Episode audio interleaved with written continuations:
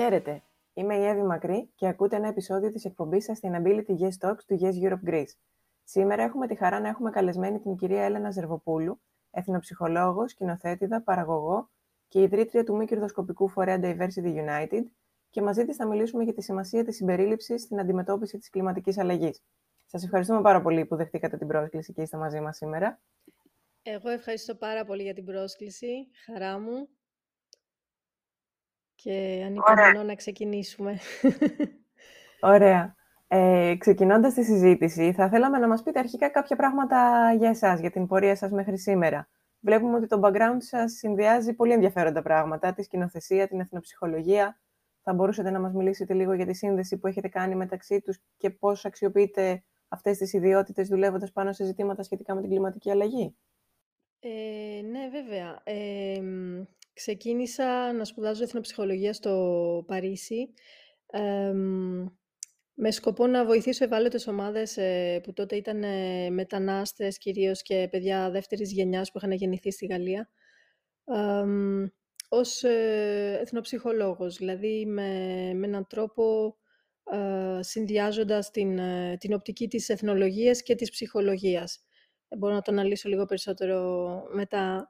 Ε, και από εκεί συνειδητοποίησα ότι ουσιαστικά άκουγα πολλές ιστορίες, ε, δυνατές ιστορίες, οι οποίες ε, φαντάστηκα ότι θα μπορούσαν να αλλάξουν την αντίληψη και πολλών ανθρώπων. Ε, ανθρώπων που έχουν προκαταλήψεις για κάποιες ευάλωτες ομάδες. και συνήθως οι άνθρωποι αυτοί δεν έχουν ίσως ε, την κατάλληλη πρόσβαση σε αυτές τις ιστορίες. Δεν συναντούν διαφορετικούς ανθρώπους αρκετά όσο θα, θα έπρεπε να ανταλλάξουν ε, ε, γνώμες και να αλλάξουν αντιλήψεις.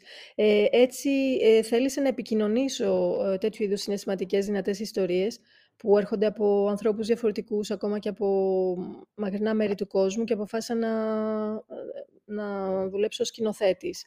Ε, σπούδασα και στη, στο Παρίσι σκηνοθεσία, ντοκιμαντέρ, ανθρωπολογικό, visual anthropology, όπως το λέμε. και έτσι προχώρησα στο να κάνω κοινωνικά ντοκιμαντέρ, γύρω από ανθρώπινα δικαιώματα κυρίως και περιβαλλοντολογική βιωσιμότητα. Συνήθως είναι αρκετά κοντά αυτά τα θέματα. με στόχο να ευαισθητοποιήσω κάποιους ανθρώπους ε, με πολύ έτσι, ε, συναισθηματικό τρόπο, γιατί θεωρώ ότι το, το σινεμά έχει αυτό το, την αμεσότητα. Η εικόνα έχει μια αμεσότητα και περνάει έτσι δυνατά μηνύματα συναισθηματικά χωρίς ε, να χρειάζεται να, ε, κάποιο σχόλιο, ας πούμε, όπως κάνει ο δημοσιογράφος. Έχω κάνω δημιουργικό ντοκιματέρ, οπότε προσπαθώ να φέρω σε επαφή απευθείας το κοινό με την κατάσταση την οποία βιώνουν οι πρωταγωνιστές μου, ε, για να μπορέσουν οι ίδιοι να, να ε, φτάσουν σε κάποια συμπεράσματα, να συναισθηματικά τέλος πάντων να συνδεθούν με την κατάσταση και να βγάλουν τα δικά τους πορίσματα. δεν ξέρω αν απάντησα. ναι, ναι. Ε, πάρα πολύ ενδιαφέρον και πολύ, πολύ thoughtful το πώς μπήκατε στη διαδικασία να συνδυάσετε αυτά τα, τα skills που σας δίνει το κάθε, η κάθε εξειδίκευση που έχετε και πραγματικά νομίζω ότι με αυτόν τον τρόπο μπορείτε να αγγίξετε πολύ περισσότερο κόσμο, πολύ πιο άμεσα. Οπότε, ε, συγχαρητήρια πρώτα απ' όλα για ό,τι έχετε κάνει μέχρι σήμερα. Και πράγματι είναι εντυπωσιακό το πώς, ε, το πώς φέρνει αποτέλεσμα. Τώρα, σε σχέση με την εθνοψυχολογία, επειδή είναι για μας τουλάχιστον ένας όρος λίγο πιο καινούριος, ε, θα θέλαμε να μας πείτε κάποιες βασικές αρχές της επιστήμης, πώς ε, διαμορφώνεται και πώς συμβάλλει στα υπόλοιπα πράγματα με τα οποία, όπως είπατε, ασχολείστε. Ναι, ε, η εθνοψυχολογία ξεκίνησε αρκετά νωρίς με τον ε, Georges Devreux, ο οποίος έκανε ε, την ανάλυση, την ψυχανάλυση, ήταν ψυχαναλυτής και έκανε την, το πρώτο του βιβλίο ήταν η ψυχανάλυση ενός Ινδιάνου από, τη, από, τις, από την Βόρεια Αμερική ε, ενός Ινδιανού Μοάβ λέγεται η φυλή. και είχε πολύ ενδιαφέρον ουσιαστικά το να βάλεις παράλληλα την επιστήμη της ψυχολογίας, της ψυχανάλυσης και της εθνολογίας, η οποία, όπως ξέρουμε ιστορικά, είχε αυτή την ε, εθνοκεντρική αντίληψη, έτσι έπρεπε να φύγουμε από τον εθρο, εθνοκεντρισμό όπως και τον εγωκεντρισμό, είναι παράλληλα αυτά πάνε, και να, ε, να δούμε τη διαφορετικότητα με μια με άλλα μάτια, με μια, από την, όχι με κέντρο εμάς, αλλά πραγματικά με ανοιχτοσύνη στη διαφορετικότητα. Αυτό είναι μια μεγάλη πρόκληση που ακόμα υφίσταται και ο καθένας που αντιμετωπίζει την διαφορετικότητα έτσι και ε, αντιχούν πράγματα μέσα του, ίσως ε, φοβάται το άγνωστο, ε, οπότε δημιουργούνται κάποιες άμυνες ε, στη συμπεριφορά τους, στο λόγο τους, στις προκαταλήψεις του που χτίζονται και γίνονται όλο και πιο ε, έτσι, ε, σταθερές και, και δύσκολο να καταρρύψεις. οπότε η εθνοψυχολογία βοηθάει στο να, να αντιληφθούμε την, τον εσωτερικό κόσμο ε, ανθρώπων που, είναι που δεν προέρχονται από το δυτικό πολιτισμό, για να το πω πολύ απλά, ε, με, αλλά με βάση και τα κάποια πολιτιστικά, ε, ας το πούμε, contextualized θα το πω, δηλαδή με βάση το πολιτισμικό τους και θρησκευτικό τους πλαίσιο και οποιαδήποτε διαφορετικότητα ε, τους έχει διαμορφώσει. Γιατί για, όταν γεννιέσαι σε ένα διαφορετικό περιβάλλον, προφανώς, ε, για να πω ένα παράδειγμα, ε, μπορεί ένας ε, μπαμπαγά από, από τη φυλή μπαμπαγά του Μαλή, ας πούμε, να πει «εγώ ακούω φωνές». Ε, και αυτό για έναν δυτικό ψυχολόγο μπορεί να είναι ένα από τα συμπτώματα που ενδεχομένως να σε ε, οδηγεί σε, ένα, σε μια διάγνωση σχιζοβρένειας, έτσι, ακούς φωνές. Αλλά για αυτούς πολιτισμικά ε, σημαίνει, είναι κάτι πολύ κοινό, είναι ο τρόπος που εκφράζουν έτσι τον, τον πόνο τους στον εσωτερικό και μπορεί να σημαίνει ότι έχω, ας πούμε, κάποια, ε, κάποιες ενοχές για κάτι που δεν πήγε καλά, για τον... Ε, την ε, ταφή του προγονού μου, δεν είναι, έχω μια ενοχή σε σχέση με κάτι που δεν έκανα σωστά ή που δεν ε, χειρίστηκα καλά στο παρελθόν. Οπότε όλο αυτό εκφράζεται με αυτόν τον τρόπο. Οπότε οι φωνές, συνήθως κάνεις κάποια πράγματα, κάνουν κάποια πράγματα εκεί πρακτικά κιόλας για να διορθώσουν ε, και συμβολικά ε, καταστάσεις που τους ε, κάνουν να υποφέρουν. Ουσιαστικά δουλεύουμε με έναν εθνο... Συγγνώμη, με έναν cultural mediator, με έναν μεταφραστή, έτσι, για να εκφράζονται και στην, στην γλώσσα τους, ακόμα και στην διάλεκτό τους, γιατί πολλές φορές έχουν μια κοινή γλώσσα, αλλά έχουν τόσες πολλές διαλέκτους μέσα και στην ίδια τη χώρα. Ε, και αυτό τους κάνει φυσικά να, να εκφράζουν όλα τους τα συναισθήματα και να μπορούμε να βοηθήσουμε. Επίσης δουλεύουμε σε ένα πλαίσιο, συγγνώμη, ε, συλλογικό, δηλαδή ακόμα και οι θεραπευτές είναι μια ομάδα σε μορφή κύκλου γύρω από τον ε, εντός αγωγικών ασθενή, ας πούμε, ε, για να αντιπροσωπεύσουμε και την ε, συλλογικότητα που υπάρχει ακόμα στις ε, χώρες εκτός Ευρώπης συνήθως, οι αποφάσεις παίρνονται συλλογικά. Υπάρχει αυτό το πράγμα το να βρισκόμαστε όλοι σε κύκλο με την ευρύτερη οικογένεια, με την uh, κοινότητα, σε ένα χωριό και όλα αυτά και να, να μοιραζόμαστε πράγματα και αυτό έχει, έχει μεγάλη δύναμη. Και οπότε ε, το, χρησιμοποιούμε, το χρησιμοποιούμε και εμείς σαν εργαλείο και είναι η συστημική ε, προσέγγιση στη ψυχολογία. Ναι, πάρα πολύ ενδιαφέρον. Δεν, δεν τα... Προσωπικά δεν τα είχα σκεφτεί ποτέ έτσι αυτά τα πράγματα και νομίζω είναι γέφυρα που δίνει το, το βήμα, ας πούμε, σε ανθρώπους που έχουν άλλους τρόπους να εκφραστούν, για να γίνει η σωστή ερμηνεία των πραγμάτων που έχουν να εκφράσουν. Οπότε είναι πάρα πολύ ενδιαφέρον. Ε, ωραία. Ε, ας προχωρήσουμε λίγο και στα πιο κοντά στο θέμα, στα θέματα της κλιματικής αλλαγής που έχετε εξελίξει ε, τη δράση σας. Γιατί από ό,τι ξέρουμε, μεταξύ των υπολείπων που συζητήσαμε, είστε και η ιδρύτρια του μη κερδοσκοπικού φορέα Diversity United, που έρχεται, από ό,τι έχουμε καταλάβει, να συνδυάσει όλα αυτά τα στοιχεία που φέρνετε με την ιστορία σας και να περάσει τα μηνύματα που θέλετε να κάνετε γνωστά και να φτάσουν στον, στον κόσμο. Ε, πρόκειται για κάτι πάρα πολύ πρωτοποριακό και βλέπουμε ότι φέρνει σε ένα συνδυασμό την τέχνη, την κοινωνική συμπερίληψη, την ε, βιωσιμότητα, την προστασία του περιβάλλοντος. Οπότε θα θέλαμε να μας μιλήσετε γι' αυτό, πώς γεννήθηκε η ιδέα, λίγο πολύ φανταζόμαστε μετά από αυτά που έχετε περιγράψει, τι σας όθησε, αλλά πώς το ξεκινήσατε, πώς υλοποιείτε σήμερα την ιστορία του λίγο. Ωραία, ευχαριστώ πολύ για αυτή την ευκαιρία. Να κάνω ένα πολύ πολύ σύντομο βηματάκι πίσω για να πω ότι, ε, εντάξει, έλειψα και πολλά χρόνια από την Ελλάδα, ε, οπότε στην ε, Ιταλία που ζούσα είχα ιδρύσει την One Vibe Films, που είναι εταιρεία παραγωγής ε, ντοκιμαντέρ, ας πούμε, κοινωνικών ντοκιμαντέρ. Θα μιλήσω σε λίγο αργότερα για αυτά. Ε, αλλά το, το βήμα που έκανα ήταν από το να, να παράγω ταινίες έτσι που μπορούν να ευαισθητοποιήσουν ένα κοινό γύρω από τη διαφορετικότητα και τα ανθρώπινα δικαιώματα. Ε, σίγουρα χρησιμοποιώντας και την εθνοψυχολογική προσέγγιση στην επαφή κυρίως με, με τους ανθρώπους τους πολύ διαφορετικούς. Ε, θέλησα να τους βάλω σε πρώτο πλάνο ε, σε συμμετοχικές διαδικασίες για να εκφραστούν ακόμα πιο άμεσα οι ίδιοι και όχι μέσα από το φίλτρο της κάμεράς μου ε, όπως κάνουν οι σκηνοθέτες. Παρόλο που το κάνω αρκετά, ε, θεωρώ αρκετά αντικειμενικά, τους αφήνω όλο το χώρο που, που πρέπει. Ε, οπότε η Diversity United ε, γεννήθηκε ξεκινώντας ε, εργαστήρια συμμετοχικά, συμμετοχικού βίντεο με ευάλωτες ομάδες όπως είναι οι ε, ανήλικοι πρόσφυγες, ασυνόδευτοι ανήλικοι που λέμε στη Νότια Ιταλία, ε, με τους οποίους ξεκίνησα ένα project ε, ένα video dance performance, το οποίο είχε εμπνευστεί από τις ιστορίες τους ε, και ε, στα οποία συμμετείχαν και οι ίδιοι. Ε, ένας ποιητικός τρόπος, ένα video dance όπου ε, πρα, εξιστορούσαμε πραγματικά δραματικά γεγονότα, αλλά με πολύ ποιητικό και, και συναισθηματικό τρόπο, θεωρώ. Άρα, ε, με ένα δραματισμό που δεν είναι τόσο ρεαλιστικός και μπορεί λίγο να σε αποθήσει, γιατί έτσι, δεν, δεν κλεγόμαστε, ίσα είναι walking in light, αναδεικνύουμε την αξιοπρέπεια των ανθρώπων. Ε, ο, ουσιαστικά η Diversity United λοιπόν ιδρύθηκε το, στις αρχές του 2021 στην ε, Αθήνα ε, με στόχο να ε, ενδυναμώσουμε ευάλωτες ομάδες όπως είναι οι πρόσφυγες, ε, κυρίως οι νέοι και οι, και οι γυναίκες στην Ελλάδα.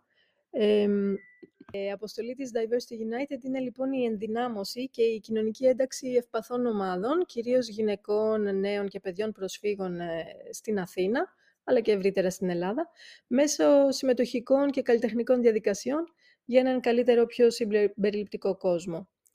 Ε, και ταυτόχρονα έχουμε σαν στόχο να ευαισθητοποιούμε και να κινητοποιούμε την υπόλοιπη κοινωνία πολιτών, ε, την τοπική κοινωνία, με ειδικές καμπάνιες και συμμετοχικά πολιτιστικά δρόμενα, που προκύπτουν και από τις, ε, τα εργαστήριά μας, τα συμμετοχικά, ε, και που στοχεύουν στην πρόθεση του διαπολιτισμικού διαλόγου. Ε, και έτσι μέσω της τέχνης και της κοινωνικής καινοτομίας ε, και με ψηφιακά μέσα προωθούμε συμπεριληπτικές λύσεις και πορευόμαστε ενωμένοι. Ε, έχουμε δηλαδή τρεις πυλώνες. Είναι, ο πρώτος είναι τα, το community engagement και capacity building, είναι η ενδυνάμωση μέσα σε ένα εθνοψυχολογικό πλαίσιο και με μέσα έκφρασης ε, ε, θεραπείας μεσοτέχνης, ας πούμε, να μπορέσουν να ενδυναμωθούν οι, οι πρόσφυγες. Ε, κάνουμε εργαστήρια ποιήσης, ε, φωτογραφίας, ε, βίντεο, VR, σωματικού θεάτρου, μουσικής. Ε, και πραγματικά, ακόμα και αν δεν ανακαλύπτουμε και ταλέντα, φυσικά, υπάρχουν πάντα και, και καλλιτέχνες ήδη η μουσική, αλλά και όσοι δεν είναι, ε, εκφράζονται με έναν πολύ ωραίο τρόπο και τους κάνει καλό πραγματικά. Ε, επίσης, ε, παράγουμε μέσα από αυτά τα εργαστήρια ε, ταινίες, ε, ντοκιμαντέρ, παράγουν οι ίδιοι κάποιες φορές ντοκιμαντέρ, ε, η ταινία εικονικής πραγματικότητας στην οποία συμμετέχουν και έχει βασιστεί στις ιστορίες τους, ε, performance, όπως αυτό που θα πω αργότερα που θα παρουσιάσουμε στην Λευσίνα Πολιτική Πρωτεύουσα Ευρώπης, ε, και είναι το εργαλείο που χρησιμοποιούμε και ε, σε σχολεία για την ευαισθητοποίηση των, των παιδιών και την αποδοχή της διαφορετικότητας, αλλά και, και σε, σε πολιτιστικά δρόμενα. Ε, να, πω ότι ε, συμπεριλαμβάνουμε και project τα οποία αφορούν και την περιβαλλοντολογική βιωσιμότητα και μέσα από τις πλατφόρμες ε, και τις εφαρμογές που σχεδιάζουμε για να έχουμε ένα μεγαλύτερο κοινωνικό αντίκτυπο και περιβαλλοντολογικό αντίκτυπο, γιατί το χρησιμοποιούμε ένα μεγαλύτερο κοινό για την εξάλληψη του πλαστικού μιας χρήσης ή θα τα πω πάλι αργότερα, συγγνώμη, ε, αν μακρηγορώ. Ε, αλλά έχει και αυτή την... Ε, ο στόχος μας είναι ουσιαστικά να, να κάνουμε πράγματα μαζί. Diversity United είναι ότι ενωμένοι παρά, πέρα από τις διαφορετικότητές μας, ε, μπορούμε να κάνουμε πράγματα για, τον, για την κοινωνική και κλιματική περιβαλλοντική ευημερία. Για έναν καλύτερο πλανήτη αυτό. Είναι ακριβώς αυτό που λέει, δηλαδή. Κρατάτε όλη την, ε, τη διαφοροποίηση που υπάρχει μεταξύ των ομάδων, αλλά κρατάτε και μια ενότητα που μας βοηθάει να πάμε όλοι μαζί παρακάτω και είναι πάρα πολύ όμορφο. Δεν μακρηγορείτε καθόλου, μας φαίνονται πάρα πολύ ενδιαφέροντα όλα όσα λέτε. Είμαι σίγουρη ότι και στους ακροατές θα φαίνονται. Και εγώ ήθελα να ρωτήσω, όσο το περιγράφατε, ποια είναι η ανταπόκριση του κόσμου που συμμετέχει σε αυτό, πώς το αισθάνονται; Φαντάζομαι ότι είναι κάτι που είναι καινούριο αρκετά για εκείνους. Ναι, η ανταπόκριση για τους ε, άμεσα ωφελούμενους, όπως λέμε, για τους ε, πρόσφυγες, είναι ε, σαν να, να διψάνε και, να, και ξαφνικά να, έτσι, να, να δεν, δεν ξέρω πώς να το εκφράσω, έχω εικόνες στο μυαλό μου, είναι σαν να, σαν να διψάνε και ξεδιψάνε με αυτό. Ε, ουσιαστικά, πέρα από τις ε, ανάγκες τους, τις βασικές που είναι σημαντικό να καλύπτονται, πως νομικά θέματα, στέγασης, ε, τροφής και όλα αυτά, ε, έχουν ανάγκη να, επειδή έχουν περάσει δύσκολα τραύματα, ε, η, αυτή η θεραπεία μεσοτέχνης είναι πραγματικά τους, ε, είναι ένα καταλυτικό process, το οποίο ε, τους επιτρέπει να αυξήσουν την αυτοπεποίθησή τους, να νιώθουν πιο ευτυχισμένοι. Δηλαδή, βλέπεις πολλές φορές ασυνόδευτους ανήλικες που, που, που ανθίζουν, το βλέπεις, και ε, και νιώθουν ότι ο λόγος τους έχει σημασία, ε, ότι ακούγονται, ότι και αυτό το λόγο τους όντως τον πηγαίνουμε και τον μεταφέρουμε και εμείς σε ένα ευρύτερο κοινό μετά και το ξέρουν αυτό. Είναι, είναι πολύ ενδυναμωτικό πραγματικά. Ε, και είναι, είναι χαρούμενοι, είναι πολύ χαρούμενοι και ανυπομονούν, προτείνουν καινούρια project, θέλουν να κάνουν να ηχογραφήσουν τα τραγούδια τους. Δεν προλαβαίνουμε. Ωραίο είναι αυτό, πολύ ωραίο. Είναι και μπράβο σας, γιατί πραγματικά πρέπει να είναι μια ανάσα μέσα σε ό,τι έχουν περάσει.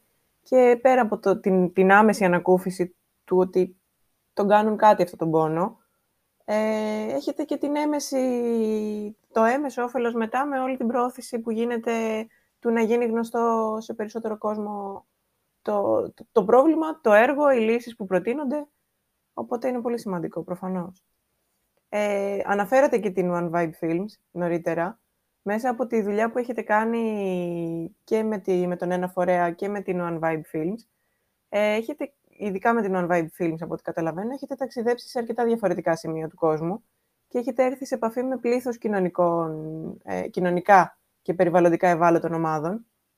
Οπότε ε, είμαι βέβαιη πως έχουν προκύψει μοναδικές εμπειρίες μέσα από αυτό και θα θέλαμε αν μπορείτε να μοιραστείτε έτσι κάποιες μαζί μας κάποια στοιχεία, τι σας έμαθαν ενδεχομένως, γιατί κάθε εμπειρία κάτι μας αφήνει ε, και θα θέλαμε πολύ να το μοιραστείτε μαζί μας. Πάλι ευχαριστώ για αυτή την ευκαιρία, γιατί είναι, είναι καθώς σας ακούω έτσι, γεμίζω πάλι συναισθηματικά, συνδέομαι με τους πρωταγωνιστές που γνώρισα, που πλέον ε, δεν ήταν μόνο πρωταγωνιστές μια ταινία, αλλά είναι σαν η οικογένειά μου, έτσι νιώθουμε. Ε, ναι, είχα την ευκαιρία να... Μάλλον έδωσα τον, στον εαυτό μου την ευκαιρία να, να συναντήσω κοινότητες ε, ευάλωτες ε, εθνικών μειονοτήτων, όπως το λέμε έτσι, αυτοχθόνων, σε απομακρυσμένες περιοχές του, του κόσμου, γιατί ήθελα να, να, μοιραστώ, να τους γνωρίσω και να μοιραστώ την ιστορία τους. Πήγα σε διάφορα μέρη, όπως στη Ρουάντα, στην Κένια, στην Ινδία, στην ε, και στη Χιλή, αλλά αγαπημένο μέρος και εκεί που έμεινα περισσότερο ήταν ε, ε, Μαλαισία, Ινδονησία, ε, όπου εκεί θα μιλήσω λίγο παραπάνω για, για τους νομάδες της θάλασσας, που με έχουν αγγίξει βαθύτατα, η, με την ταινία Sea Gypsies που έκανα. Ε, είναι μια ταινία που πήρε η BBC και την έδειξε σε 200 χώρες ε, του κόσμου σε ένα αφιέρωμα που είχε το Why Poverty ε, την ίδια εβδομάδα ε, διάφορες ταινίες ταξιδέψανε και ευαισθητοποίησαν το κοινό. Και εγώ πήγα μέσα σε διάστημα έξι ετών, πήγα πέντε φορές εκεί και ε, για να μοιραστώ την ιστορία μιας οικογένειας ιδιαίτερα που αντιπροσωπεύει όλη την ε, κοινότητά τους. Είναι ε, πρόσφυγες των Φιλιππινών ε, στην, στο βόρειο μέρος του Βόρειο, στη Μαλαισία, ε, για τέσσερις αιώνες περίπου ήταν ομάδες που ζου, γεννιόντουσαν και ζούσαν σε βάρκες Ε, αν ξέρετε, έχει εμπνευστεί από τη ζωή τους η, η ταινία η παλιά που ήταν με τον... Η Waterworld λέγονταν, κάτι τέτοιο, με έναν γνωστό ηθοποιό τώρα μου διαφεύγει, ε, όπου ζούσαν πραγματικά σε ένα, στις βάρκες τους και είχαν φτιάξει και κάποια σπίτια σε παλαφίτες ε, πάνω, πάνω από το νερό. Ε, και τα τελευταία χρόνια έχουν ε, μένουν σε κάποια νησάκια λίγο πιο σταθερά. Δηλαδή αρχίζουν και αλλάζει ο τρόπος διαβιωστής τους.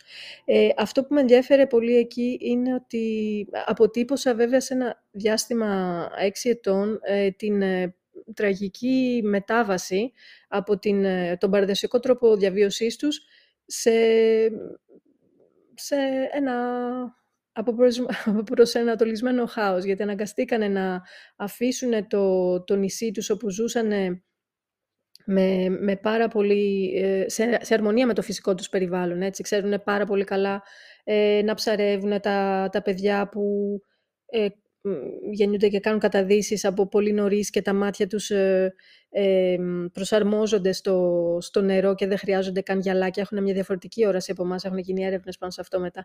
Είναι πολύ ενδιαφέρον. Οπότε ε, πραγματικά είναι μια, όπως ξέρουμε για τις ε, φυλές του Αμαζονίου και όλα αυτά, είναι μια άλλη φυλή η οποία έχει μια παραδοσιακή γνώση ε, που μεταφέρεται από γενιά σε γενιά, που, που είναι πραγματικά σε αρμονία με το φυσικό περιβάλλον. Ε, και μέσα σε αυτό το πλαίσιο, ε, επειδή το, τα νερά στα οποία βρισκόντουσαν ε, αποφασίσει ότι θα είναι μέρος ενός θαλάσσιου πάρκου, ε, τους ζητήθηκε να σταματήσουν να ψαρεύουν, που σημαίνει να σταματήσουν να σιτίζονται ουσιαστικά, ε, και να αναγκαστούν να φύγουν στην πόλη ε, 9 ώρες από εκεί, ενώ δεν είχαν πα... βγαίνανε στην πόλη και φοβόντουσαν τα αυτοκίνητα, ας πούμε, είναι τραγική η διαφορά. Και ξαφνικά από το απέραντο γαλάζιο και το τουρκουάζ χρώμα ε, βρίσκονται σε ένα γκρι περιβάλλον κάτω από μια, ε, κάτω από μια ε, γέφυρα, ε, άστεγοι, έτσι, να προσπαθούν να, να ψαρέψουν πάλι κάποια μύδια κοντά στο ποτάμι για να μπορέσουν να βιοποριστούν. Ε, αυτό μας ε, απεικονίζει πολύ ξεκάθαρα ε, ε, ε την, το πώς αλλοιώνεται έτσι, η, πόσο εύθραστη είναι αυτή η, ο παραδοσιακός τρόπος διαβίωσης που για αιώνες επιβίωσε και τώρα ξαφνικά με την παγκοσμιοποίηση, την πολύ γρήγορη ανάπτυξη και όλα αυτά είναι, ένας, είναι μια πρόκληση για τους ίδιους. Πέρα από το, την ανάπτυξη του, του, τουρισμού στην περιοχή, γιατί φυσικά μετά κάψανε και τις καλύβες τους ε, για να φτιάξουν ένα τουριστικό κατάλημα. Άρα το πρόβλημά τους δεν ήταν ότι κατοικούσαν κάποιοι σε αυτό το παρθένο νησί, αλλά ότι έπρεπε να, να έχουν κάποιες οικονομικές απολαβές οι τοπικές αρχές. Ε, οπότε είναι όλο έτσι μια άσχημη ηρωνία, συν το ότι ε, φαινόταν ξεκάθαρα το, οι επιπτώσεις, οι αρνητικές επιπτώσεις της κλιματικής αλλαγής, γιατί από έτος σε έτος όσο πήγαινα έβλεπα πώς ανέβαινε η στάθμη της θάλασσας, ε, πώς καταστρεφόντουσαν και, και και αρκετά από τα δέντρα στη, στο νησί τους και βγαίνουν οι ρίζες. Ε, εντάξει, τραγικά πράγματα. Δηλαδή, είναι τα νησιά που θα εξαφανιστούν πάρα πολύ σύντομα. Ε,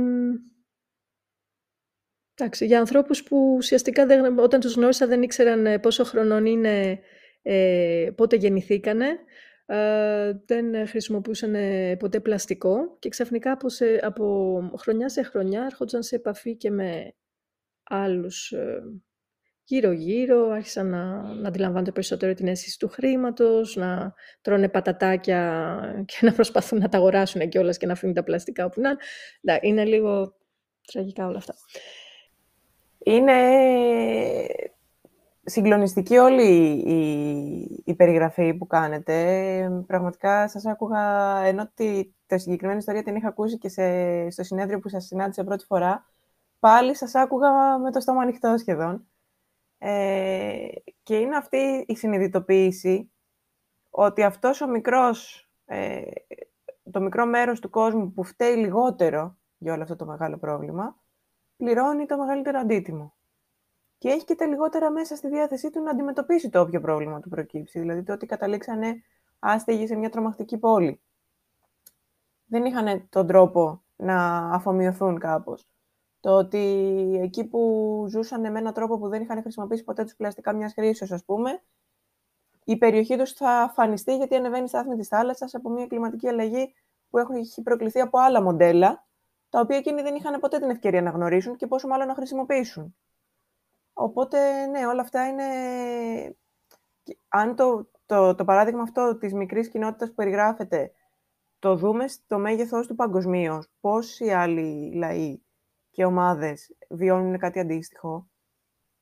Δεν ξέρω, θα το συζητήσουμε λίγο και πιο μετά. Αισθάνομαι ότι είναι πολύ αποθαρρυντικό για το τι μπορεί να γίνει εν τέλει, αλλά ταυτόχρονα κάνει και πάρα πολύ σημαντική τη δουλειά που γίνεται από φορείς σαν το δικό σας, από προσπάθειες νέων μεγαλύτερων ανθρώπων που προσπαθούν να το μοιραστούν όλο αυτό. Ε, αλλά πραγματικά μερικές φορές αναρωτιέμαι κατά πόσο τελικά φτάνει όλο αυτό, κατά πόσο είναι αρκετό, τι μπορεί να γίνει. Ε, μεγάλη κουβέντα. Τώρα, επειδή ήταν αυτό που μοιραστήκατε πραγματικά συγκλονιστικό, ήταν σκέψεις που γεννήθηκαν. Ε, μάλλον ξαναήρθαν, γιατί δεν φεύγουν ποτέ αυτές οι σκέψεις. Ναι, και αυτό ε, είναι πολύ σημαντικό όπως το, όλο το, το περιγράψατε κι εσείς και ε, αυτό που είναι απίστευτο είναι ότι και στις ίδιες τις κοινωνίες αυτές είναι πάντα ευάλωτοι οι άνθρωποι περιθωριοποιημένοι. Δηλαδή και εκεί είναι πρόσφυγες ή φιλετικές μειονότητες, που, οι αυτόχθονες συνήθως έτσι, γιατί έχουν έρθει οι άλλοι, οι οποίοι ακόμα και στην ίδια τους τη χώρα είναι όσοι είναι στα αστικά κέντρα, νιώθουν έτσι ανώτεροι, τους δεν υπάρχουν, υπάρχουν κοινωνικές ανισότητες, οπότε θέλω να πω και εκεί. Οπότε καταλήγουμε σε μικρογραφία αυτό που βλέπουμε τοπικά ε, γίνεται και παγκόσμια. Δηλαδή όσο και είναι ε, σε σχέση με τη Δύση αυτή που φταίνει, είναι λιγότερο υπέτη για την ε, κλιματική αλλαγή και για όλα αυτά και τις επιπτώσεις της, αλλά, αλλά και τοπικά ε, δεν δυσκολεύονται να, να επιβιώσουν γιατί έχουν θέματα στο να, να τους αποδεχθούν και, και η τοπική τους κοινωνία. Δηλαδή είναι, είναι τραγικό. Και μάλιστα αυτό που προσπαθώ να κάνω με τις ταινίες μου είναι να, να συνδεθούμε ε, με, την, ε, με την ουσία, με την, με την ε, πανανθρώπινη ταυτότητά μας, θέλω να την ονομάσω έτσι, ε, πέρα από τις διαφορές μας, γιατί από εκεί μπορούμε να μάθουμε ε, και να ανταλλάξουμε και να, να αποδεχθούμε ότι ίσως και μια ε, κοινότητα η οποία μπορεί τεχνολογικά να υστερεί σε πολλά πράγματα, αλλά έχει μια ε, παραδοσιακή γνώση η οποία ίσως μπορεί να μας κάνει να συνειδητοποιήσουμε κάποια πράγματα και να, για να αντιμετωπίσουμε κι εμείς την κλιματική κρίση, για παράδειγμα, ή άλλες. και έτσι όταν συνδεόμαστε σε, σε πιο καρδιακό επίπεδο με, με τους διαφορετικούς ανθρώπους, ε, θεωρώ ότι μπορούμε να εξαλείψουμε και τις ε, προκαταλήψεις μας και απλά να, να δούμε τι, τι μπορούμε να μάθουμε ένας από τον άλλον. Ε, και μάλιστα αυτό που συχνά λέω στους, ε, στις κοινότητες που συναντώ είναι γιατί έχουν φυσικά και έναν θαυμασμό για την Δύση, για αυτό που αντιπροσωπεύουμε, για την ε, εξέλιξη, την τεχνολογική. Και τους λέω, okay, ότι έχουμε και εμείς να μάθουμε από εσάς και μην νομίζετε ότι το δικό μας το μοντέλο ε, είναι το, το μοντέλο να ακολουθήσετε no, το ναι. καλύτερο. Ναι. δηλαδή πραγματικά ε, και αυτό τους ενδυναμώνει πάρα πολύ. Είναι πολύ δυνατό. Είναι αυτό που λέμε, το να αυτός που θεωρείται κοινωνικά ή παγκόσμια εντός εισαγωγικών κακός, πολύ κακός, ε, ανώτερος, αν δώσει απλά την προσοχή του και ανοίξει ένα διάλογο με τον διαφορετικό που θεωρείται κακός πάλι ε, κοινωνικά άνισος ή πιο ευάλωτος, ε, ε, εξισορροπούνται τα πράγματα και ε, γίνονται όπως θα έπρεπε. Ναι, ναι, βέβαια. Ε, η συμπερίληψη είναι πολύ σημαντική. Ε, ναι, σε σχέση με αυτά που αναφέρατε, είναι και το... η φράση αυτή που είναι όλο και πιο συχνά την ακούμε πλέον και ήταν και τίτλος στην προηγούμενη ομιλία που ανέφερα ότι σας είχα δει, ότι είμαστε όλοι στην ίδια καταιγίδα, αλλά δεν είμαστε όλοι στην ίδια βάρκα. Που είναι πολύ σημαντικό να το έχουμε υπόψη μας, ότι όποια δυσκολία και αν υπάρχει universal γύρω μας, ε, δεν έχουμε όλοι του, της, τον ίδιο βαθμό δυσκολίας απέναντί της για να προχωρήσουμε. Και σίγουρα από το να προσπαθούμε να τα κάνουμε όλα ίδια με το δικό μας μοντέλο, είναι καλό να σκεφτόμαστε τι μπορούμε να πάρουμε από τους διαφορετικούς ανθρώπους, γιατί σίγουρα κάπου θα μας φανεί και μας χρήσιμο. Οπότε συμφωνώ πάρα πολύ μαζί σας αυτό. Τώρα το συζητήσαμε για τις χώρες που είναι στο νότο, ας πούμε, στο φτωχό νότο του κόσμου, αλλά συχνά στην Ελλάδα και σε άλλες χώρες του δυτικού κόσμου έχουμε την αντίληψη πολύ ότι δεν υπάρχουν τέτοιου είδους ζητήματα συμπερίληψης, ας πούμε, ή ομάδων περιθωριοποιημένων, σε τέτοιο βαθμό τουλάχιστον. Εσείς έχετε τη δική σας εμπειρία μέσα από τα project που μας έχετε περιγράψει μέχρι τώρα και φαντάζομαι ότι βλέπετε το ζήτημα της κοινωνικής δικαιοσύνης με μια πιο ολιστική αντίληψη. Οπότε, στην Ελλάδα πώς το βλέπετε το θέμα της κοινωνικής δικαιοσύνης και της συμπερίληψης σε θέματα που αφορούν τις περιθωριοποιημένες ομάδες ανθρώπων; Τι έχετε διαπιστώσει; Ναι, υπάρχει ακόμα ε, δρόμος να διαλύσουμε. Δηλαδή, ε, φυσικά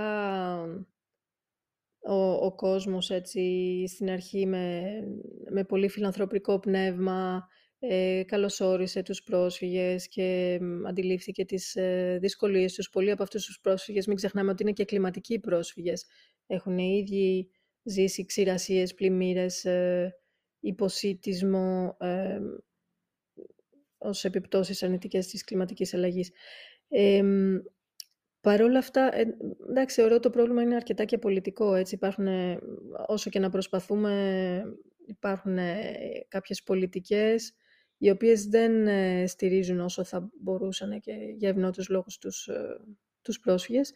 Ε, αλλά το, ε, το, θέμα υπάρχει. Συναντάμε ανθρώπους οι οποίοι... Ε, ε, εγώ βοήθησα, ας πούμε, συγκεκριμένα κάποιους από τα, από τα εργαστήρια στα οποία συμμετείχανε να, να βρουν ένα σπίτι και ζουν σε κάποια υπόγεια ε, χωρίς παράθυρο, δηλαδή κάποια παράδεκτα πράγματα, έτσι. Τα, τους τα νοικιάζουν και Έλληνες και τι να πω. Ε, κα, κάποιες απάνθρωπες συνθήκες, δηλαδή ζουν, και συνεχίζουν να τη ζουν και, σε, και στα camps και όταν προσπαθούν να σταθούν στα πόδια τους για να βρουν δουλειά και ε, εκμετάλλευση, κοινωνικές ανισότητες, δυσκολίες, ε, παρόλο που προσπαθούν και παρακολουθούν και μαθήματα ελληνικής γλώσσας και αγγλικής και αυτά. Ε, δυσκολίες πολλές, αλλά έχουν μια ανθεκτικότητα. Ε, γιατί το να κινδυνεύει η ζωή σου σε μια βάρκα η οποία την ξεφουσκώνουν πριν ε, σε σπρώξουν, όπως λένε, ε, εντάξει, σε κάνει να, να σκέφτεσαι πολλά για την αξία της ζωής και ίσως αντιλαμβάνονται και ότι έχουν ένα, ένα σκοπό που συνεχίζουν να, να επιβιώνουν και να... Θέλω να πω, μπορούμε να μάθουμε αρκετά από την ανθεκτικότητα, αυτό θέλω να το πω και από τους αυτόχθονες πληθυσμούς, αλλά και από τους πρόσφυγες, γιατί έχουν αυτό το, το κοινό. Όχι ότι δεν το έχουμε εμείς, έτσι δεν θέλω να μειώσω κανέναν, αλλά απλά είναι καλό να, να είμαστε ανοιχτοί στο διάλογο, στο διαπολιτισμικό διάλογο. Πέρα από τις διαφορές μας. Δεν έχει σημασία. Δηλαδή, όπως θα μιλούσαμε μεταξύ μας, γιατί να μην μιλήσουμε με κάποιον άλλον. Πολύ, για πολλούς είναι εύκολο, για άλλους είναι καλό να δουλέψουμε λίγο τις αμυνές μας και να αναρωτηθούμε γύρω από αυτό. Επίσης, ήθελα να μιλήσω για την ε, σημασία της, ε, και της έμφυλης ισότητας. Δηλαδή, ε, πολλές φορές ε, είχα την τύχη να γνωρίσω σε ένα από τα άλλα ντοκιμαντέρ μου στον, ε, τους Ναγκατόρο στην Ινδονησία, μία elder, όπως τη λέμε, την, τη μαμά του χωριού, η οποία ήταν 30 ετών και καθοδηγούσε το χωριό της, γιατί ζούσε σε μια ματριαρχική κοινωνία ε, όπου έπαιρνε σωστές αποφάσεις, ήταν πιο ομορφωμένη, τέλος πάντων πιο, πιο καινοτόμα ε, και αποφασίσανε να, να την βάλουν αυτήν ε, ως επικεφαλή του, του χωριού. Ε, με γνώσεις τις παραδοσιακές, ε, στα, πώς το λένε, στα medicinal plants, έτσι όλα αυτά. Ε, και, και πολλές φορές τις, ε, τις γυναίκες που βλέπουμε να έρχονται από ταλαιπωρημένες καταστάσεις ως προσφύγησες. Οι περισσότερες, έχουν γίνει κάποιες έρευνες για αυτές, αλλά οι περισσότερες είναι θύματα ε, έμφυλης βίας. Μιλάμε για κορίτσια 12 ετών από το Κονγκό, ε, που βιάζονται και, βλέπουν και, και βιάζουν και τη μητέρα τους μπροστά τους. Δηλαδή, κάποια, κάποια τρελά πράγματα. Και παρόλα αυτά τα βλέπεις να, να τραγουδάνε, να, να χαίρονται, να έχουν μια Συγγνώμη, αλλά είναι, είναι συγκινητικό γιατί γνωρίζεις και δένεσαι με ανθρώπους, έτσι. Δεν είναι νούμερα, δεν είναι ένα κοινωνικό φαινόμενο, είναι άνθρωποι και μαθαίνεις πολλά από αυτούς. Ακόμα και από τα νέα παιδιά που έρχονται στα 15 τους και συμμετέχουν στο εργαστήρι και έχουν αυτή την, ε, τη δύναμη και την αγάπη για τη ζωή και την ελπίδα. Ε, και πιστεύω ότι οι νέοι είναι, είναι μια... Ε, πώς να το πω, είναι σαν μια, μια παγκόσμια φυλή ε, ξεχωριστή από τους υπόλοιπους. Αυτό, από την ε, δύναμη που τους ξεχωρίζει και τα όνειρα. Αυτό ήταν πάρα πολύ όμορφο που είπατε. Εντάξει, είναι λογικό ότι μιλάμε για ιστορίες ανθρώπων που τις δυσκολίες τους δεν τις έχουμε ούτε φανταστεί εμείς μέσα από το, το δικό μας το bubble, ας πούμε. Και είναι η θεώρησή τους ότι τίποτα δεν είναι δεδομένο, που για μας είναι πάρα πολλά πράγματα δεδομένα. Κακός, αλλά έχουμε μάθει να είναι, οπότε είναι αντιληπτή αυτή, αυτό το σοκ που μπορεί να πάθεις όταν δεις τα πράγματα τόσο καθαρά. Ε, και αυτό που λέτε για τους νέους, υπό, υπό άλλο πρίσμα, το έχω νιώσει κι εγώ, γιατί βλέπουμε ότι είναι πολύ περισσότερα τελικά αυτά που μας ενώνουν από αυτά που μας χωρίζουν. Και όσο πιο μεταγενέστερες είναι οι γενιές, τόσο πιο ανοιχτοί είναι σε αυτό οι άνθρωποι.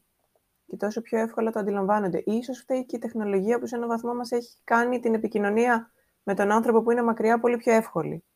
Οπότε αυτό ας πούμε το νιώσαμε εμείς σαν ομάδα όταν ξεκίνησε ο πόλεμος στην Ουκρανία, που εντάξει, ήταν σοκαριστικό για μας για τα δεδομένα της Δύσης, αλλά ξέρουμε ότι τέτοιες καταστάσεις υφίστανται άλλοι λαοί σε πολύ πιο μακροχρόνιες και άσχημες συνθήκες. Οπότε δεν είναι ότι ξαφνικά μάθαμε ότι υπάρχουν πόλεμοι στον κόσμο, προφανώς. Αλλά το γεγονός ότι έγινε στην Ευρώπη και εμείς έχουμε ένα δίκτυο ανθρώπων στην Ευρώπη που επικοινωνούμε μέσα από τις ομάδες μας. Και ξαφνικά ήταν σαν να κάνουμε ένα ε, ομαδικό group therapy διαδικτυακά, γιατί όλοι νιώθαμε εξίσου πρόθυμοι να βοηθήσουμε κάπως, αλλά εξίσου μικροί για να μπορέσουμε πράγματι να βοηθήσουμε. Και ήταν όλο αυτό το συνέστημα του τι συμβαίνει δίπλα μας και τι μπορούμε εμείς να κάνουμε ή τι δεν μπορούμε να κάνουμε. Αλλά υπήρχε το, το κανάλι επικοινωνίας να το μοιραστούμε αυτό, ο ένας με τον άλλον. Ε, την έδωσε πάρα πολύ την αίσθηση αυτή που περιγράφεται τώρα, ότι είναι οι νέοι μια παγκόσμια κοινότητα σαν σύνολο. Και είναι πολύ συγκινητικό πράγματι. Ε, ναι, ε, εντάξει, σίγουρα όλα αυτά που συζητήσαμε είναι πράγματα που μπορούν να ενδυναμώσουν τους ανθρώπους που βρίσκονται σε περιθωριοποιημένες ομάδες, είτε λόγω φιλετικών είτε λόγω έμφυλων χαρακτηριστικών. Ε, εσείς τι θεωρείτε ότι θα μπορούσε να τους ενδυναμώσει μέσα στη διαδικασία συγκεκριμένα, ας πούμε, της αντιμετώπισης της κλιματικής αλλαγής, που είναι ένα πρόβλημα που μας θίγει όλους, όπου και να βρισκόμαστε. Οπότε και εκεί χρειάζεται μια εκπροσώπηση. Και τι είναι αυτό που θα μπορούσε να ενδυναμώσει τη θέση τους μέσα στο δημόσιο διάλογο για αυτά τα ζητήματα. Έχετε διαπιστώσει κάποια, ε, κάποια πράγματα που θα μπορούσαν να γίνουν; Ναι, είναι μια πολύ σημαντική ερώτηση αυτή. Ουσιαστικά, ε, να ξεκινήσουμε από την κοινωνική δικαιοσύνη, για να, για να μπορέσουμε να έχουμε και κλιματική δικαιοσύνη. Ε, ένα από τα, μία από τις βασικές ανάγκες των ε, ευάλωτων ομάδων ε, προσφύγων πούμε, που βλέπουμε στην Ελλάδα ε, είναι η, έλλειπ, ε, η ελλειπής πρόσβαση σε υγειονομική περίθαλψη, σε βασικά πράγματα, έτσι, σε, ακόμα και σε μια ψυχολογική στήριξη. Ναι, μεν υπάρχει, αλλά πραγματικά το, από κάποιες οργανώσεις, εντάξει, αλλά χωρίς να... Από τα δικά τους feedback, πολλές φορές ε, δεν είναι ε, επαρκής ή δεν είναι, είναι πολύ στήρα επαγγελματική προσέγγιση, δεν ξέρω. Τους λείπει κάτι, τους λείπει πραγματικά το να νιώσουν ε, ε, included, πώς λένε, να, να, νιώθ, να νιώσουν την αποδοχή της τοπικής κοινωνίας. Και αυτό είναι κάτι ενδυναμωτικό και για να γίνει αυτό χρειάζεται ταυτόχρονα και να ευαισθητοποιηθεί και η τοπική κοινωνία. Ε, για να ε, κάπως να μικρύνουμε το, τα χάσματα αυτά με τις προκαταλήψεις που έχουμε. Ε, να γνωρίσουμε τον, ε, τον διαφορετικό από εμάς. Ε, να, να δώσουμε πρόσβαση, όπως κάνουμε και εμείς με την Diversity United, σε μέσα έκφρασης, ώστε να ενδυναμωθούν αυτοί οι πληθυσμοί, να, να μπορέσουν να νιώσουν ότι ο λόγος τους μετράει και ακούγεται και μεταφέρεται εκεί που πρέπει να μεταφερθεί ακόμα και σε policy making ε, άτομα ας πούμε, που έχουν αυτές τις ευθύνες ε, μέσα από τα ντοκιματέρ που θα παράξουν, μέσα από τα δρόμενα, μέσα από αυτή την ευρύτερη ευαισθητοποίηση, μέσα από καμπάνιας ευαισθητοποίησης. Ε, οπότε εμείς στοχεύουμε κυρίως στο να, να αυξήσουμε την ε, αυτοπεποίθησή τους και συλλογικά σαν ομάδες, έτσι όπως δουλεύουμε και, και εντάσσοντας φυσικά και και αρκετές φορές στην εργασία μας και νέους ε, Έλληνες, και αυτούς ίσως από ευάλωτες έτσι, ε, κοινωνικο-οικονομικά ομάδες, γιατί εκεί είναι που γίνεται σε, σε, σε, ε, πώς το λένε, σε επίπεδο πιο, σε μικρή κλίμακα μάλλον, γίνονται αυτές οι ζυμώσεις ε, και η αποδοχή της διαφορετικότητας, οι φιλίες αναπτύσσονται, γίνονται πάρα πολύ όμορφα πράγματα. Και αυξάνεται λοιπόν ε, και συλλογικά η αυτοπεποίθηση. Ε, μέσα από τα εργαστήριά μας προσπαθούμε επίσης να γίνεται δηλαδή ε, το να επιλέξουν ποια θέματα θέλουν να, σαν ομάδα, ε, για ποια θέματα θέλουν να μιλήσουν, ποια θέματα θέλουν να ακούσουν, ουσιαστικά σαν να τους ε, δίνεις φωνή ε, όπως έκανες σε ένα ντοκιματέρ, αλλά δίνοντάς τους το δικαίωμα να, να, να επιλέξουν τις θεματικές, ε, ας πούμε τις ε, γωνίες βιντεοσκόπησης, την, ε, το πού θα πάει ε, αυτό που θα υποθεί, πού θα ακουστεί, τι, τι μπορεί να γίνει μετά από αυτό. Δηλαδή, να πάρουν στα χέρια τους το, το μήνυμα που θέλουν να μεταφέρουν και να, να, να, θέλουμε να τους ενδυναμώσουν ώστε να λάβουν αυτοί τις αποφάσεις που είναι σωστές για τους ίδιους και να κάνουν τα βήματα μόνοι τους. Δεν είναι σωστό να κάνουμε patronize αυτό που λέμε, να, να παράγουμε ένα πατριαρχικό μοντέλο που θα δείξουμε έναν δρόμο και ότι εμείς οι δυτικοί ξέρουμε τι χρειάζεται και θα σας το δώσουμε. Δεν είναι αυτό. Είναι η ενδυνάμωση εκ των έσω. Ξέρουν πάρα πολύ καλά και οι ηθαγενεί πληθυσμοί και οι πρόσφυγες και όλοι μας, όπως και εμείς, τι χρειαζόμαστε, τι ανάγκες θέλουμε να καλύψουμε ε, και απλά να κάνουμε το χώρο για να ακουστούν. Γιατί προφανώς όταν έχουν δυσκολίες στο βιοπορισμό, έχουν άλλες προτεραιότητε. Αλλά όπως είπα πριν, χρειάζονται και τροφή ε, εσωτερική, η ψυχική ε, και ενδυναμώνονται από αυτό. Δεν είναι, δηλαδή καμιά φορά μπορεί να φαίνεται πολυτέλεια, αλλά δεν είναι πραγματικά. Είναι... Σκεφτείτε να είμαστε μόνο με το άγχος και τον, την κατάθλιψη, με τα τραύματά μας και το άγχος το βιοποριστικό και να μην έχουμε δικλίδα έτσι, για να εκτονωθούμε και να εκφραστούμε και να συναστραφούμε, να, να νιώσουμε άνθρωποι τέλος πάντων. Όχι απομονωμένοι. Ε, οπότε και ο δημόσιος διάλογος είναι κάτι σημαντικό, δηλαδή νομίζω και τα, το να, η, προ, η, ε, συγγνώμη, η πρόσβαση και στην εκπαίδευση είναι κάτι σημαντικό, γιατί θα τους δώσει και τα μέσα ε, στο να μπορέσουν να πάρουν τις θέσεις που πρέπει στην κοινωνία, να ενταχθούν, να μάθουμε και από αυτούς. Δηλαδή, ε, έχω ένα παράδειγμα ε, πρόσφυγα, ο οποίος του δόθηκε η ευκαιρία να σπουδάσει στον Τυρί και ξαφνικά ο λόγος του ακούγεται τώρα. Ε, είχε πάρει μια κάμερα και έχει γίνει σκηνοθέτης και μέσα από τις δυσκολίες του ε, μίλησε γι' αυτό, αλλά ε, είναι διαφορετικό του να του δίνεις και τα εφόδια να, να μπορέσει να πάρει και μια θέση στην κοινωνία και επαγγελματικά. Ε, Κάποιοι καταφέρουν να περάσουν και πανελλήνιες. Πολύ δύσκολο αυτό, έτσι, όταν ε, μιλάς φαρσί όλη σου τη ζωή. Αλλά κάποιοι το, είναι πολύ επίμενοι και το καταφέρνουν. Όλο αυτό, το να βοηθήσουμε λίγο και πάλι όχι εθνοκεντρικά μόνο, ε, στο να, να γίνει αυτή η μετάβαση και, και στην εκπαίδευση και στην, ε, στον επαγγελματικό χώρο, ε, θέλει πολλή δουλειά από πολλούς φορείς, ε, πολλοί κάνουν όμορφα πράγματα, αλλά θέλει δουλειά. Σίγουρα και είναι πολύ σημαντικό γιατί και εδώ για την καθημερινή μας ζωή λέμε πόσο σημαντική είναι και η πνευματική υγεία μαζί με την σωματική. Δεν μπορούμε για ανθρώπους που έχουν περάσει και πόσα πράγματα και έχουν και πόσο στρες, ε, εννοώντας και το, το συλλογικό τραύμα που μπορεί να έχουν υποστεί φτάνοντας μέχρι εδώ. Να θεωρούμε ότι απλά αν καλύψουν τις βιοποριστικές τους ανάγκες είναι ok. Προφανώς χρειάζονται τη μέρημνα σε όλα τα επίπεδα. Και είναι πολύ σημαντικό που υπάρχει αυτός ο τρόπος επικοινωνίας και ταυτόχρονα που μετέπειτα τους δίνει τη δυνατότητα να μπορέσουν να έχουν και μια προβολή οι ίδιοι για να περάσουν τα μηνύματα που θέλουν. Ε, εσείς έχετε περάσει από πολλές φάσεις δημιουργικές, πέρα από το κομμάτι της εθνοψυχολογίας, ε, και ως σκηνοθέτηδα και ως παραγωγός και σεναριογράφος, αν δεν κάνω λάθος, ε, έργων που έχετε υλοποιήσει.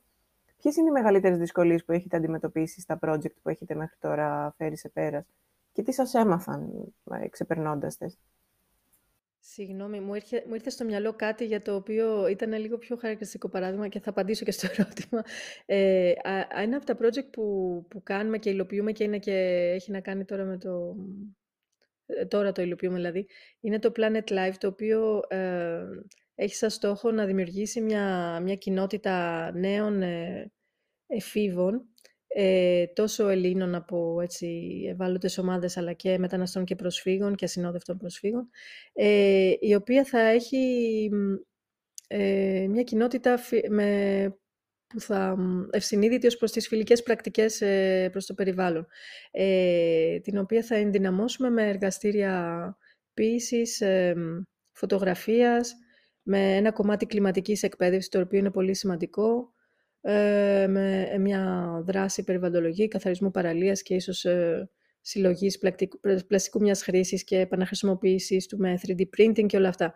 Και φυσικά καμπάνια ευαισθητοποίησης ε, ε, και όλο αυτό το κομμάτι. Και, απλά μιλάω γι' αυτό γιατί έχει να κάνει με την, ε, την ανάγκη για κλιματική εκπαίδευση, για τη μετώπιση του θέματος αυτού, για το να κάνουμε πράγματα μαζί με, ως Diversity United, όπως λέω εγώ, δηλαδή για έναν απότερο σκοπό περιβαλλοντολογικό, κοινωνικό, κοινωνικής και κλιματικής δικαιοσύνης, ε, πέρα από τις διαφορετικότητές μας. Ε, μία ε, δυσκολία, θα είμαι ειλικρινής, η οποία, την οποία αντιμετωπίζουμε ε, τώρα, παρόλο που αυτό το project, το θα μιλήσω για το συγκεκριμένο, ε, έχουμε υλοποιήσει και άλλα στο παρελθόν που έχουν πάει πάρα πολύ καλά με τη στήριξη του Υπουργείου Πολιτισμού. Ε, από το τότε που ιδρυθήκαμε έχει και τα τρία που έχουμε ζητήσει στήριξη τα έχουν δεχθεί. Ε, το ίδιο και αυτό. Ε, το συγκεκριμένο... Και μετά πηγαίνουμε και στα σχολεία για να ευαισθητοποιήσουμε με την ε, στήριξη του, το με την έγκριση του Υπουργείου Παιδείας, της δευτεροβάθμιας εκπαίδευσης, διεύθυνσης δευτεροβάθμιας εκπαίδευσης της Περιφέρειας Αττικής και όλα αυτά. Τα λέω όλα αυτά γιατί περνάμε και από διάφορα έτσι, επίπεδα όπου πρέπει να συνεργαστούμε και με ε, τοπικές αρχές ή, ή και ε, υπουργεία και όλα αυτά ε, για να κάνουμε τη δουλειά μας. Και ενώ υπάρχουν οι εγκρίσεις, υπάρχουν, υπάρχει το ενδιαφέρον, μετά κάποιες φορές βλέπω ότι σε, για να βρούμε ας πούμε τους ε, συμμετέχοντες τώρα για αυτό το project, ενώ υπάρχουν σχολεία τα οποία έχουν ενδιαφερθεί, έχουν λάβει αυτή την πληροφόρηση, έχουν, γιατί θέλουμε να συνεργαστούμε και με σχολεία και με ξενώνες ασυνόδευτων ανηλίκων και όλα αυτά. Ε, υπάρχει μια μεγάλη έτσι καθυστέρηση με τη γραφειοκρατία και με την... Ε, με ενώ υπάρχουν οι εγκρίσεις από πιο ψηλά, ακόμα και στο τοπικό επίπεδο του σχολείου μπορεί ο διευθυντής να είναι λίγο πιο περίεργος και λιγότερο κινητοποιημένος από τη δασκάλα η οποία ήρθε σε επαφή μαζί μας και θέλει να το υλοποιήσει το project συντάξη της και να πάλι άλλα εμπόδια και καθυστερήσεις και, και δεν βρίσκουν το χρόνο και παρόλο που τους λέμε ότι θα το κάνουμε και τα Σάββατα και εκτός σχολείου και μην ανησυχείτε όλα θα τα... Θέλω να πω, έχουμε προβλέψει πολλές λύσεις και θα υλοποιηθούν τα project, δεν είναι αυτό το θέμα, αλλά θέλω να πω ε, ανα, ανα, ανα, κατάλα, κάνω το σαρδά μου τώρα.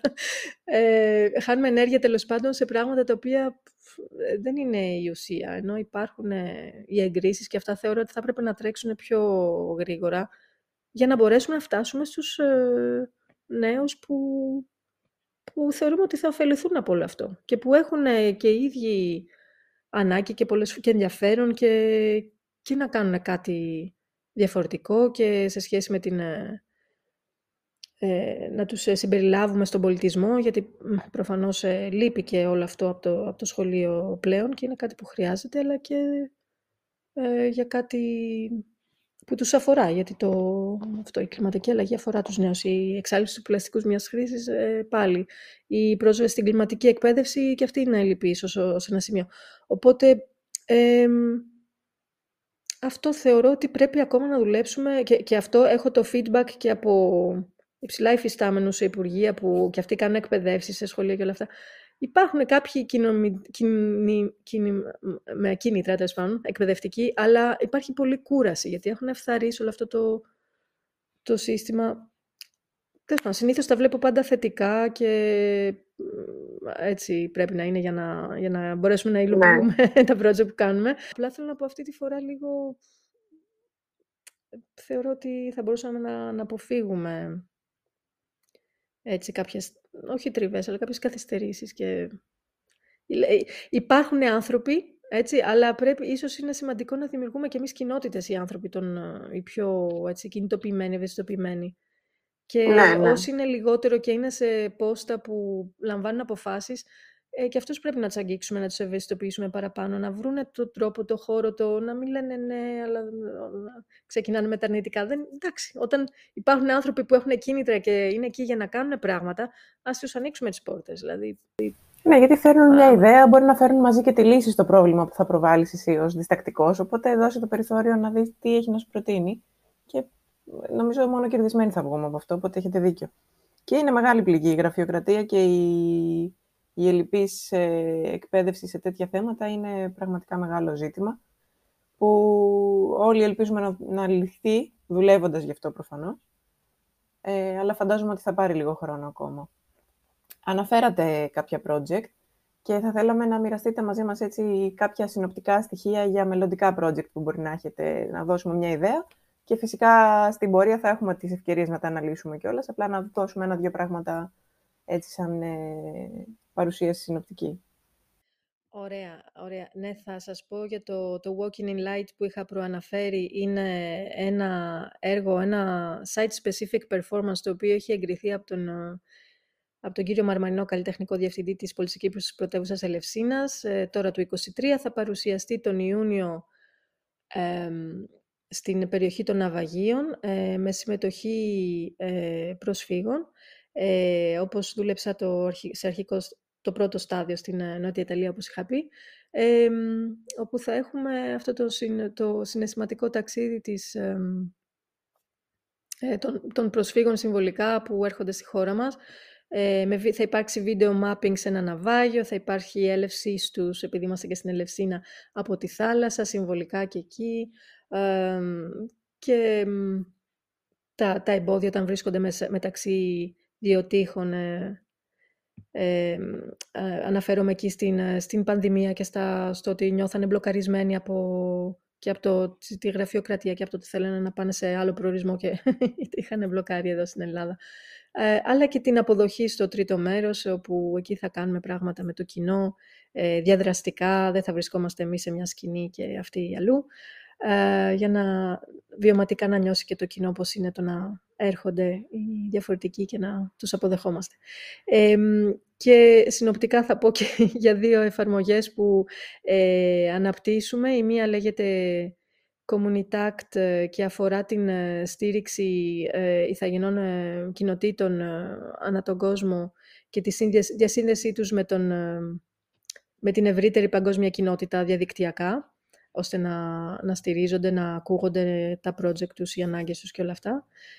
Και να τους γνωρίζουμε, όσοι δεν μπορούμε να ταξιδέψουμε ως εκεί, ε, αλλά μέσα από τη δική τους ματιά, με τη δική τους self-definition, ας πούμε. Ε, και, και το άλλο project αφορά την, είναι το Eco Restaurate και το αναπτύσσουμε και αφορά την, την εξάλληψη του πλαστικού μιας χρήσης και την πρόθεση φιλικών προς το περιβάλλον ε, πρακτικών ε, μέσα από μια εφαρμογή η οποία θα φέρνει σε επαφή τους καταναλωτές με τους χώρους εστίασης, deliveries και beach bar ε, και οι καταναλωτές θα μπορούν και να αξιολογούν αυτούς τους χώρους και να τους ενθαρρύνουν να γίνουν πιο πράσινοι και, και πολλά άλλα, αλλά αυτά ήταν τα συνοπτικά. Όλα είναι πολύ ενδιαφέροντα και θα χαρούμε πάρα πολύ να τα προωθήσουμε και εμείς και να τα στηρίξουμε και να συμβάλλουμε όπως γίνεται σαν ομάδα, σε αυτό εννοείται. Εάν έχετε πληροφορίες, κάποιο link, κάτι που μπορούμε να μοιραστούμε με το κοινό σε αυτή τη φάση, αν δεν είναι πολύ νωρίς ενδεχομένως, στείλτε μας για να τα προσθέσουμε όταν θα βγει το επεισόδιο στην περιγραφή, να μπορεί να μπει όποιος θέλει να μάθει περισσότερα πράγματα και για το πώς να εμπλακεί, γιατί είναι πάρα πολύ χρήσιμα. Και Τέλεια. Και πριν κλείσουμε, ε, την πολύ ενδιαφέρουσα αυτή η συζήτηση που πραγματικά θα μπορούσε να κρατήσει για ώρες, θα θέλαμε να μας πείτε ένα φόβο σας για το μέλλον και κάτι που σας δίνει ελπίδα, ένα και ένα. Είπατε από μόνοι σας νωρίτερα ότι βλέπετε τα πράγματα θετικά και αυτό από μόνο του είναι πάρα πολύ καλό γιατί δίνει και περισσότερη όθηση στο να γίνουν πράγματα. Αλλά θα θέλαμε έτσι να ακούσουμε αυτά τα, τα δύο από εσάς. Ευχαριστώ. Ε, ναι, ένας φόβος μου, ο οποίος είναι πολύ μακρινός φόβος, δεν είναι δυνατός, αλλά ε, εντάξει, αν, αν με ρωτήσετε, επειδή με ρωτήσατε με αυτή τη λέξη φόβος, θα πω, είναι το να υπερτερήσουν ε, οι, οι άνθρωποι ή τέλος πάντων αυτό το κομμάτι μας μέσα στο, στον οποιονδήποτε, το οποίο μας κάνει να, να παρετούμαστε, να είμαστε απαθείς, να... Ε, πώς το λένε, ε, σαν να έχουμε υποστεί μια αναισθησία κάπως, έτσι, σε μια εγωκεντρική και εθνοκεντρική φούσκα. Ε, γιατί εκεί τίποτα θα, θα ε, είναι σαν να νιώθω σαν να ε, εστιάζουμε την προσοχή μας αλλού, σε, σε ένα comfort zone, έτσι. και αυτό θα έχει επιπτώσεις αρνητικές, γιατί θα απλά θα ρέουν όλα οι κλιματικές αλλαγές, κρίσεις, σε παγκόσμιες κρίσεις, κοινωνικές ανισότητες και όλα αυτά. Και, ε, απ' την άλλη, ε, σίγουρα θέλει και θάρρος και δεν... Το θέμα είναι, νομίζω, να μην βλέπεις αρνητικά και με άγχος όλα αυτά που τα θέματα που υπάρχουν γύρω μας. Αλλά με μια ε, εγρήγορση, μια ε, ικανότητα του να μετατρέπεις τον, ε, το φόβο και το άγχος και το, τη θλίψη σε, σε ενεργοποίηση, σε αντίδραση. Και ε, εκεί έρχεται και η, η ελπίδα μου για, για όσους έχουν, το, νιώθουν το απόθεμα, ε, το ψυχικό για να το κάνουν αυτό και για τους νέους, τη νέα γενιά που από τη φύση τους το έχουν αυτό. Οπότε αυτό είναι πολύ ελπιδοφόρο. Ε, και πραγματικά ακούγεται τοπικό, αλλά το πιστεύω, πιστεύω στον άνθρωπο. Ε, πιστεύω στο ότι ενωμένοι μπορούμε να κάνουμε πράγματα πέρα από τις διαφορές μας. Θα το ξαναπώ, δηλαδή πραγματικά το Diversity United για μένα είναι ε, Φιλοσοφικά το πιστεύω ε, και ζω με αυτό το ναι. όραμα. Αυτό είναι που με κινητοποιεί.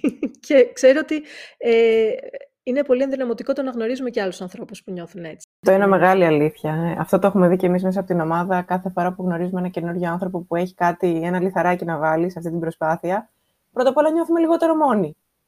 Οπότε νιώθεις ότι είναι πιο εύκολο να γίνει αυτό που θες να πραγματοποιήσεις και είναι πάρα πολύ σημαντικό. Ε, νομίζω ότι μας εκφράσατε όλους με το φόβο αυτό και με την ελπίδα αυτή.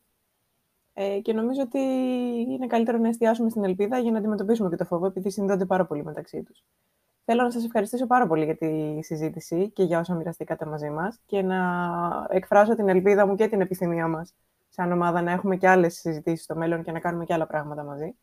Εγώ ένα τεράστιο ευχαριστώ από καρδιάς. Πραγματικά ήταν υπέροχη συζήτηση, πολύ απολαυστική, πολύ ουσιαστική ε, με έναν νέο άνθρωπο και μια ολόκληρη ομάδα από πίσω έτσι που ενεργοποιείται και θα είναι τιμή μου και χαρά μου να κρατήσουμε επαφή και να κάνουμε πράγματα μαζί. Σας ευχαριστούμε πάρα πολύ. Κάπου εδώ το σημερινό επεισόδιο ολοκληρώθηκε. Μπορείτε να βρείτε συνδέσμους με πληροφορίες για όσα συζητήσαμε στην περιγραφή του επεισοδίου και επιπλέον, όπως πάντα, αν έχετε σχόλια, ερωτήσεις ή θέματα να προτείνετε για να τα ακούσετε σε επόμενα επεισόδια, στείλτε μας ένα email στο greece at ε, yeseurope.org ή επικοινωνήστε μαζί μας μέσω των social media. Ξανά κοντά σας στο επόμενο επεισόδιο.